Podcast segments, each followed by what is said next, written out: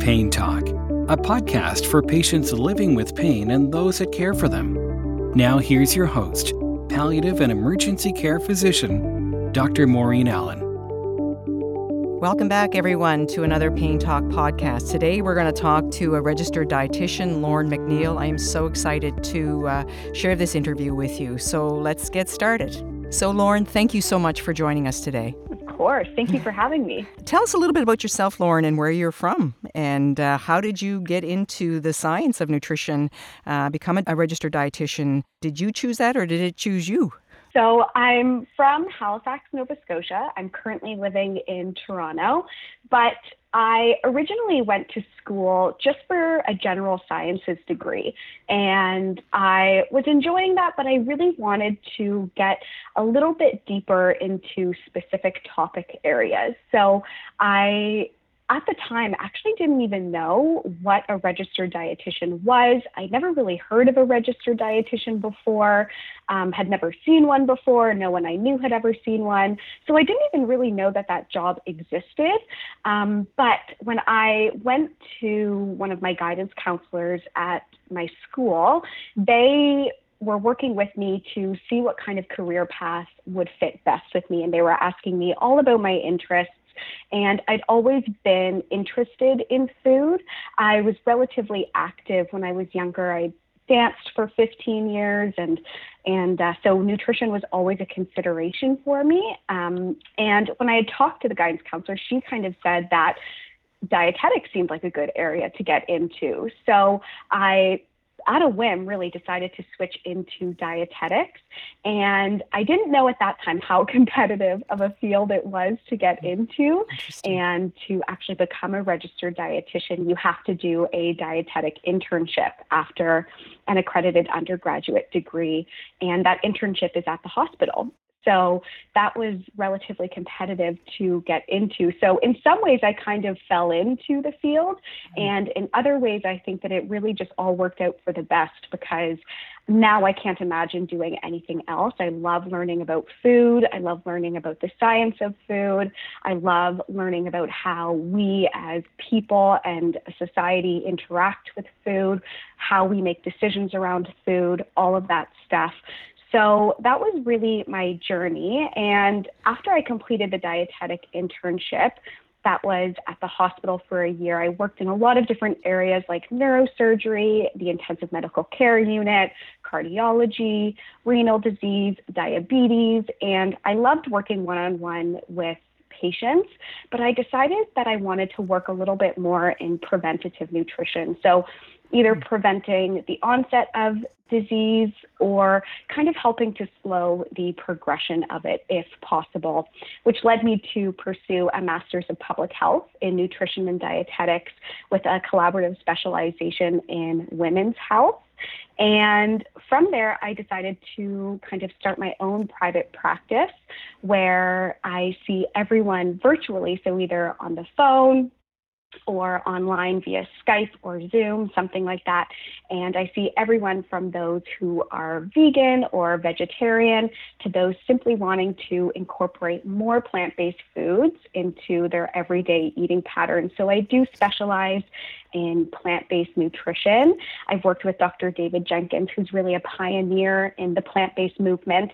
And fun fact, he actually invented the glycemic index. Oh, cool. So that's pretty cool. it is. Yeah. Um, and so that really is kind of the base of a lot of my work. But as I said, I work with many different um, individuals, and it's really wonderful. And I get to kind of have that one on one collaboration, but I also have a bit of a social media presence where I share um, plant based recipes or nutrition tips or uh, wellness factors. So that really allows me to kind of reach a wider audience as well. Yeah, and it's it's perfect timing too when you look and I'm not sure how you feel about Canada's food guide, but it seems to be more drifting to that plant-based framework uh, around our nutrition, obviously trying to find some balance, but it's kind of interesting. So tell us about uh, how the listeners then, so we'll mention it early on and we'll mention it later, but how listeners can find out about you and, and link into your the work that you're doing. I have a website called www.tasting2thrive.com.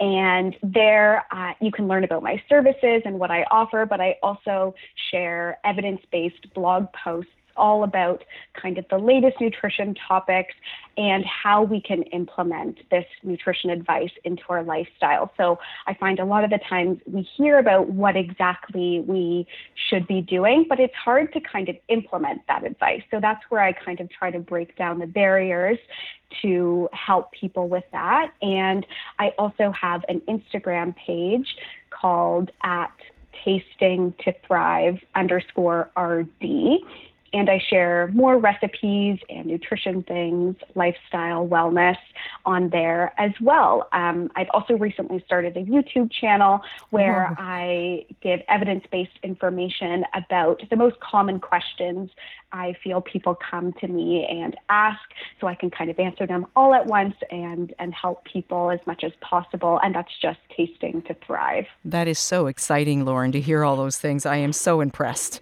So, so I know it's it's so exciting. I can't uh, the, the the our ability to connect to people in different ways and to give good evidence is just I think it's so wonderful. Um, so, the, so I just want to come back to sort of the topic of chronic pain. So, mm-hmm. in the mm-hmm. last ten years, I mean, there's been this explosion of evidence regarding the role of inflammation, in particular neuroinflammation. So, looking at that central nervous system, brain, spinal cord, and how our diet um, uh, can actually drive this process and also contribute to chronic pain. Can you help us better understand how diet can influence our immune system? Sure. So that's a really great question. And it has been amazing to see kind of the explosion of research come up recently. So there are two different types of inflammation, um, and put kind of simply, these are acute inflammation and chronic inflammation. So, acute inflammation is a normal and relatively short physiological response to injury or irritation or infection. Say, if we get a cut and our body has to work to help to heal that cut. Whereas chronic inflammation, which is what we're kind of talking about, is long term physiological response that can last for weeks or months or years. And it can happen because of exposure to lots of different factors like environmental toxins or um, microbial, viral infection, poor nutrition, stress or even processes kind of related to aging. And Chronic inflammation is activated when the mechanisms of acute inflammation um, kind of don't arrest the infection or heal an injury, so to say. So it can actually damage cells and eventually lead to kind of the clinical symptoms of disease. So there are a lot of different ways that we can support our body in the immune response. And what's important to know about this is that we want to have a good homeostasis of the immune response, so a good balance. So we need that really beneficial immune response for when we're experiencing kind of that short term inflammation or ailments, but we don't want to have too much of it, if that makes sense, because that mm. can what that can be what leads to kind of the chronic inflammation and the ailments that we hear, hear a lot about today. So there are different aspects of food that can impact our immune system. So we can look at the macronutrients. So these are the nutrients that basically we need a lot of. And these are carbs, protein, and fat. And these are found in pretty much all food. And these what are actually contributing the calories or the energy to what we're eating. And the important thing to know about this is that if we don't get enough energy or calories, our body point blank is not able to maintain its proper function. So we need this energy and these calories in order to have the most basic level of immune function. But then when we take a closer look, there are certain aspects of macronutrients that do play a part in our immune function as well. So, protein, for example, provides certain amino acids, which are really important for our immune response. So, for example, arginine, which is an amino acid that our body does make itself, but we can get from food as well, things like peanuts, soy, pumpkin seeds, soybeans, chickpeas, lentils, certain types of meat. This can really help with our immune system functioning and wound healing. And then when we're looking at things like fat in our diet, this has many different roles. So, fat in and of itself is really important for absorbing certain vitamins. So, particularly vitamin A, D, E, and K, which have all been linked to our immune function as well and maintaining proper immune. Um, immune function and the inflammatory response in our body. So we need that to be able to absorb those vitamins, but there are also different aspects of fat that are really beneficial to our immune response and actually play a really big role in our uh, inflammatory response in the body, which are omega 6 and omega 3. Omega 3 and omega 6 are really important because they control the inflammatory response in our body, or they help to control the inflammatory response in our body. So, omega 6 and omega 3 are both essential fatty acids, which means that our body doesn't make them, so we need to consume them from food. So, omega 6 is known more as the pro inflammatory fatty acid, whereas omega 3 is known more as the anti inflammatory fatty acid. So, these are both actually really important. So, omega 6 is really important for our immune function and um, kind of that wound healing, that inflammation response in our body that we absolutely need. However, omega 3 and particularly EPA and DHA, which are omega 3s, but are kind of the breakdown product of ALA, which is an omega 3 that we can consume from certain foods. That EPA and DHA is really important for the anti inflammatory processes on our body so, um, decreasing blood pressure, decreasing risk of cardiovascular disease, brain health, eye health, and our immune function as well. And the important thing to remember about omega 6 and omega 3 is that while we do want both of them, we need to have a balance. So, typically, when I'm working with clients, I recommend people have a ratio of about four to one or even as good as two to one of omega 6 to omega 3. Mm. The reason for this is because omega 6 and omega 3 actually compete for the same desaturation enzymes in our body. So, all that means is the enzymes that are needed to break down the ingestion, the food that we eat that has this omega 6 and this omega 3, to break it down into the compounds that our body can actually use. So we actually compete with omega 6 and omega 3 for the same desaturation enzymes.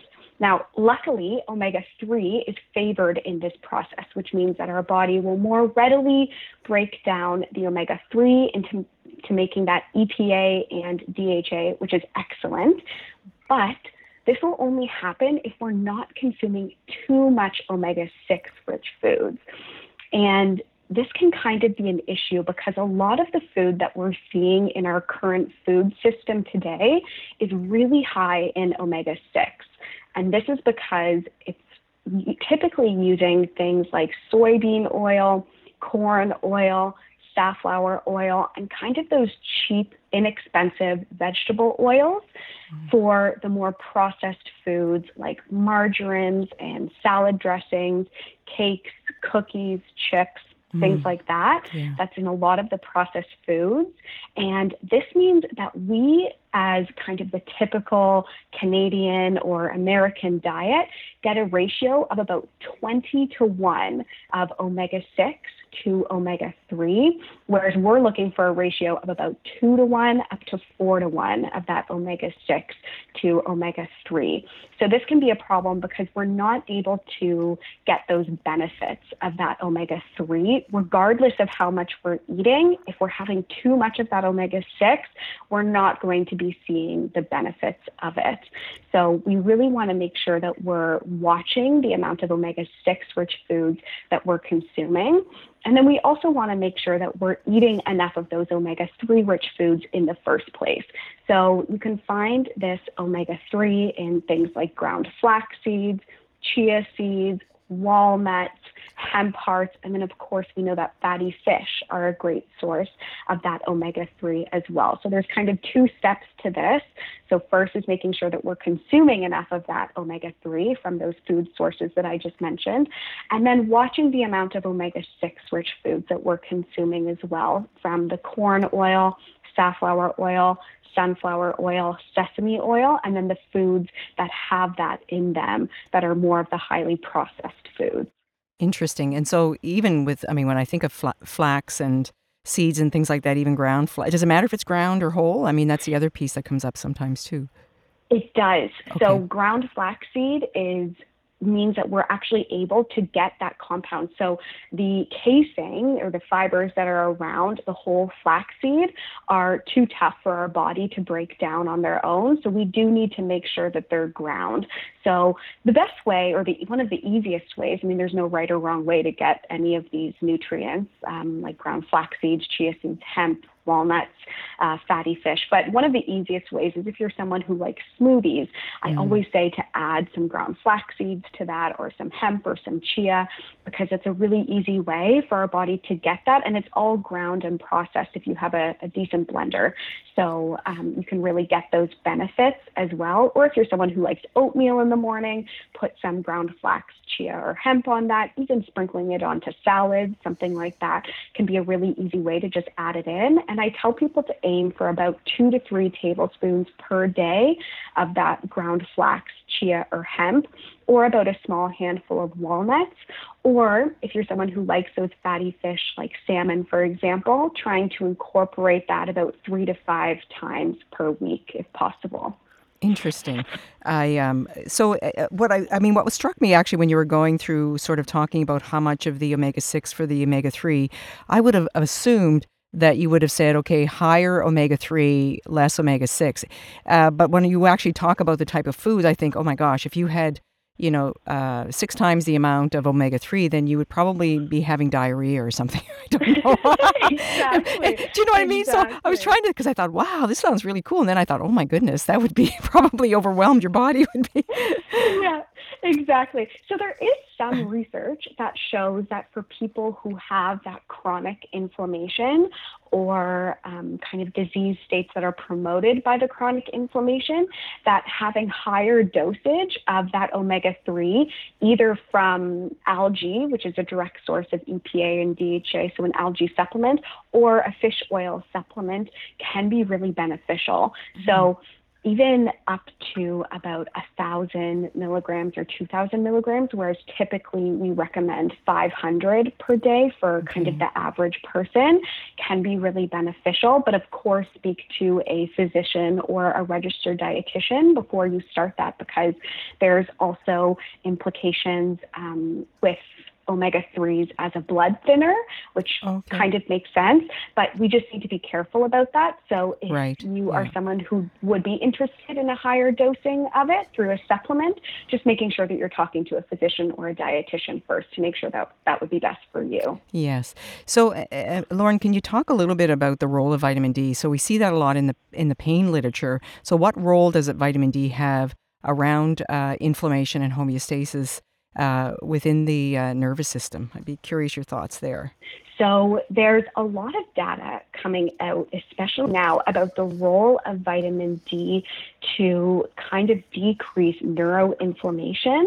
And the interesting part about this is the effects are shown to be the best and the most effective actually for those who are children and adolescents. So if we're trying to prevent things like, say, MS or something like that, supplementing as a child or an adolescent has actually shown to be the most effective in the research that I've seen, which is really interesting. Um, and there is a dose respondent uh, relationship with it as well between vitamin D intake or through a supplement or um, sun exposure, which is controversial. So, so I do recommend a vitamin D supplement rather than relying on the body to make its own vitamin D. Um, but that role of vitamin D in the immune and inflammatory conditions as well. And it's basically because vitamin D binds to a receptor site in the body that can interfere basically with the inflammatory process in the body um, and kind of cut it off at its source, which is really interesting. Like I said, this this is kind of preliminary research, and the exact mechanisms aren't exactly known. The exact dosing isn't exactly known either, but there's a lot of really interesting information coming out about it. And I recommend all clients to take a vitamin D supplement because of this reason and because we live in Canada or most of us might live in Canada northern hemisphere where we're not getting that really good sun exposure. And so our body isn't able to make that vitamin D. And there are also other things that affect our body's ability to create that vitamin D. And um, these are things like aging, even um, aging skin, isn't able to absorb the sun's rays in order to create that vitamin D quite as well as someone who would be younger. When we're wearing clothes, we're not able to absorb the sun's rays. Sunscreen blocks that as well. So I recommend all clients to take a vitamin D supplement. Yeah, absolutely. I think it, kids are so much more vulnerable because their nervous system is so much more adaptable. Although we know now that adults obviously have that neuroplasticity as well, but there's exactly. constant changing in shapes. Yeah. So can we come back to uh, before I rudely interrupted you around the routine or structure around mealtime. so, what are, what are your thoughts about that? Because it is it is in my experience, Lauren, a huge problem that patients do not people I shouldn't say patients, but individuals do not tend to eat in a regular way, especially when they're feeling unwell um, with their persistent pain. But I'm just curious about your thoughts about piling it all in at nighttime and and what people can do to kind of create some balance around uh, around how they how they feed themselves uh, through the day. That's a really great question. And it's a really interesting area of research right now because I'm sure you've heard people coming in and they probably ask you about your thoughts on things like intermittent fasting and yes. things like that. Um, so previously, we had a lot of research showing that people who ate throughout the day and ate consistent meals throughout the day kind of were able to, in a really simplified sense, kickstart their metabolism and get their bodily processes kind of going and were able to kind of awaken from sleep and kind of awaken those processes that are needed to metabolize food and help with brain function and, and things like that. But there's been recent research that's kind of been talking about intermittent fasting and benefits that that might have. And to be honest, I'm not convinced by the research around intermittent fasting. And I see it as something that might be a tool for certain people, very specific subgroups of people. Um, but not something that will work for the majority of people. And furthermore, not something that's safe mm-hmm. for the mm-hmm. majority yeah. of people. So we know that intermittent fasting might have a detrimental impact on our hormone balance, mm. which is not a good thing. We want to be making sure that we're keeping our hormones at really consistent levels and the right levels for our body. And our hormones, you know, a lot of people kind of simplify hormones to um, women or to specific things like insulin in diabetes and, and things like that. But there are so many mechanisms of hormones that are really important to every process that happens in our body, and making sure that we're keeping them level is really important. So that's one of the reasons that I really encourage people to try to eat throughout the day. And another reason that I really encourage people to try to eat consistently throughout the day is because of the glycemic index of food, which also kind of does play into the hormones as well in your insulin response in the body, which is basically just your ability for your body to take the sugar from the food that you're eating and feed it to the, to the cells in your body appropriately. But making sure that we're eating throughout the day keeps our blood sugar in balance. Mm. So this will mean that we have consistent energy levels throughout the day. And this is also really interesting for inflammation because low glycemic index foods, so foods that are particularly high in fiber, so a lot of plant-based foods, like whole grains, legumes like beans and lentils, vegetables, fruits, are going to be really good at keeping your blood sugar stable, which is really important for regulating our inflammatory response in our body. So studies have shown that individuals who eat a lot of kind of high sugar foods or foods that have a high glycemic index so not too much fiber, like a lot of white breads, white pastas, more processed foods, won't be able to regulate their inflammatory response as well as people who eat a lower glycemic index diet. So, foods that are higher in fiber. And that also is dependent on eating consistently throughout the day and not having too many dips in that energy which is also really interesting because I'm sure we've all been there where you are really busy one day and you kind of forget to eat or um, you just don't have time to stop for lunch. And then we might get to dinner time and we might be absolutely famished, starving, and we eat way more than we typically would if we had eaten, you know, regularly throughout the day. And that has detrimental effects on our uh, blood glucose so our um, ability for our body to process that sugar and can actually be a source of inflammation as well. So I'm not sure if that answers your question. No, no, absolutely. And and I'm, we're starting to see more and more our understanding around the neuroendocrine system around how we see these cells that sort of try to maintain homeostasis in the nervous system, how they mm-hmm. act, how the neuroendocrine system can actually contribute to dysregulation.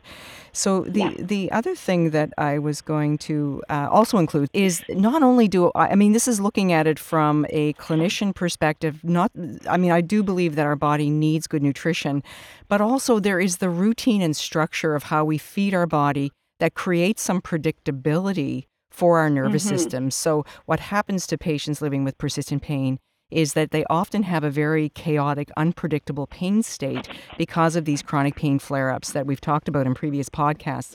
So, one of the ways to bring predictability and structure into their life is it actually uh, creates a, a sort of a calming within the nervous system that there is there is something that's going to be happening that's predictable that's routine that's structure and uh, so when we when we have a chaotic pain state and we make our nutrition a chaotic state, it creates more alarming in our body. Um, so that the brain is saying, uh, "I'm hungry here. I need a little bit of, uh, you know, glucose, or I need a little bit of fiber. Yeah. I need whatever." Right. So it's, uh, I think the, the the structure and routine around diet is so so important as well. I agree. That's so interesting. One of the challenges that comes up over and over again, Lauren, as well, is the cost of food.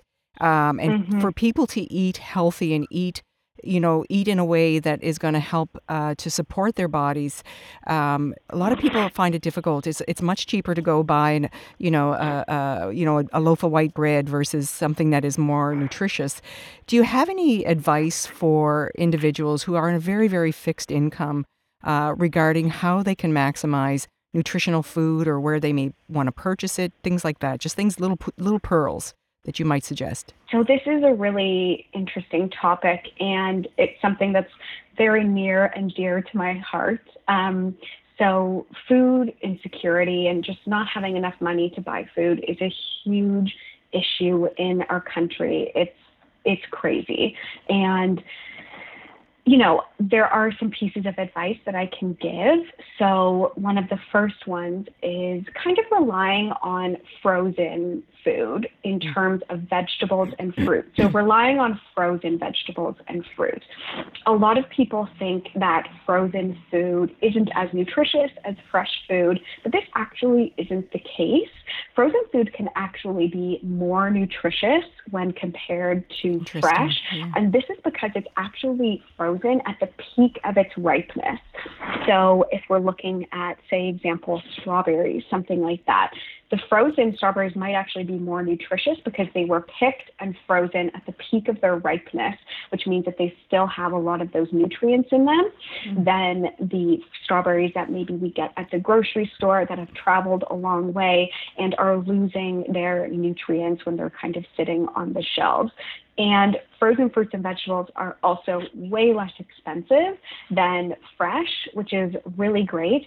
And they also, a lot of the times, are pre chalked, which can be really beneficial because a lot of the times, if we are low on money, we're also probably working really hard, or maybe we have kids to take care of, or maybe we have a lot of other things going on. And if we're low on money, we might also be low on time. And that's something that I see time and time again. Yeah. So having kind of those shortcuts of, of foods that are already kind of cut or prepared can be really beneficial as well.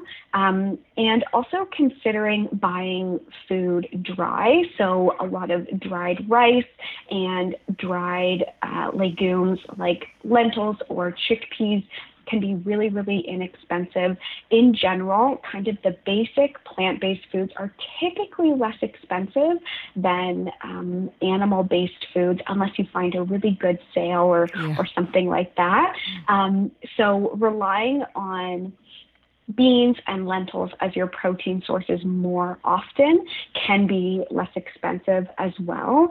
Um, of course, I recommend buying from stores that are less expensive. So, stores like No Frills, if you have one, near you or something like Bulk Barn are typically less expensive.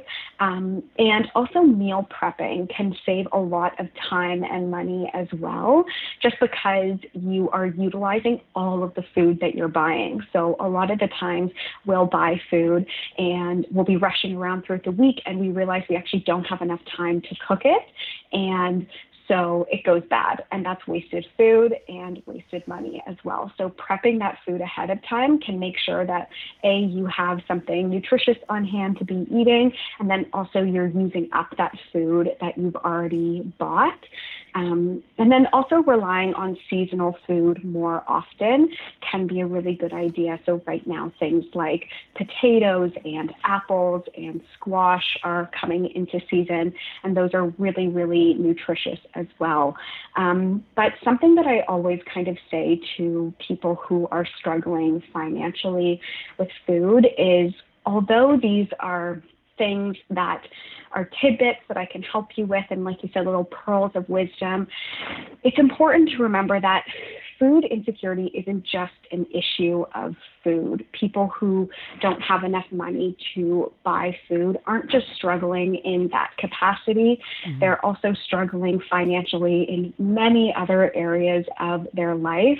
And, you know, giving them a budget for food or something like that might not even be helpful to them at all. And they could have all of the food prepping skills in the world and all of the budgeting skills in the world. But if they physically don't have enough money to buy the food, then that's something that's a much larger governmental issue mm. that we need to be looking at in helping people to give them more money for social assistance to help all areas of their life, uh, whether it be food or paying their bills or helping take care of their children or, or things like that, and to just kind of also increase minimum wage and, and things like that. We just need to be giving people more money. So even though there are a few tips. They're they're not going to be as good as looking at ways that we as you know, a government can help people with getting more money to be able to spend more money on their food and also more money on their health care. Like there's studies that mm. have shown that people who are food insecure also aren't following their drug prescriptions because they don't have enough money to pay for them and, and things like that. So that's yeah. something that's very near and dear to my heart. It's so important, Lauren, and to, to look at, I mean, uh, the determinants of health. I mean, uh, affordable housing, you know, affordable mm-hmm. money for food. I mean, all these things are things that uh, we know uh, when we can create security around those issues that people can actually live healthier. And exactly. Uh, so there, there needs to be a lot more advocacy and, and obviously a recognition that this is such an important part of that whole person, you know, that total person. I agree totally. So I think the other piece that I want to bring in here that's so important, especially for patients who are living with persistent pain, is that it is incredibly difficult for them to do all that preparation and all that you know buying the groceries and things. So being able to recruit family members to help them with that that that's a whole other discussion in itself in terms of how we uh, how we communicate the need to get help around the planning of some of these things around the food. So someone helping them uh, so they often, uh, you know, going to get the groceries and then trying to do food, food prep in that one day would be disastrous for some patients. Yeah. So, so it's it's sort of you know the, the concept of pacing which is what we're going to do a podcast in another time is is going to be really important um, and it just really helps to um, minimize the risk that they're going to have intense flare-ups that they'll be flat on their back for three or four days and not have the energy to actually do the food prep or even to want to eat their their food which is a whole other mm-hmm. discussion well, that that Lauren, you've covered so much. It's just fantastic, and I know that the information that you're providing will be so valuable to people who listen to this podcast. So what we're going to do is just get you to to kind of give us your link to your webpage because I'm sure there'll be lots of questions and lots of interest in terms of looking at the work that you're doing. Uh, as if you could just let us know again, and we'll put this on our webpage um, and let people know that uh, how they can connect to you. But if you want to share that with us one more time, that would be awesome. Sure. So you can find me on my website, which is www.tastingtothrive.com. You can also find me on Instagram, which is at tasting to thrive underscore RD, or on my YouTube, which is just tasting to thrive. Awesome. Thank you so much, Lauren, for your time. And I'm sure I'm going to recruit you to come back some other time because you oh, are just good. a wealth of information. It's just amazing. Thank you so much. Thank you for joining us for this edition of Pain Talk. To learn more about our podcast and to find links mentioned in today's show, please visit our website at paintalk.ca.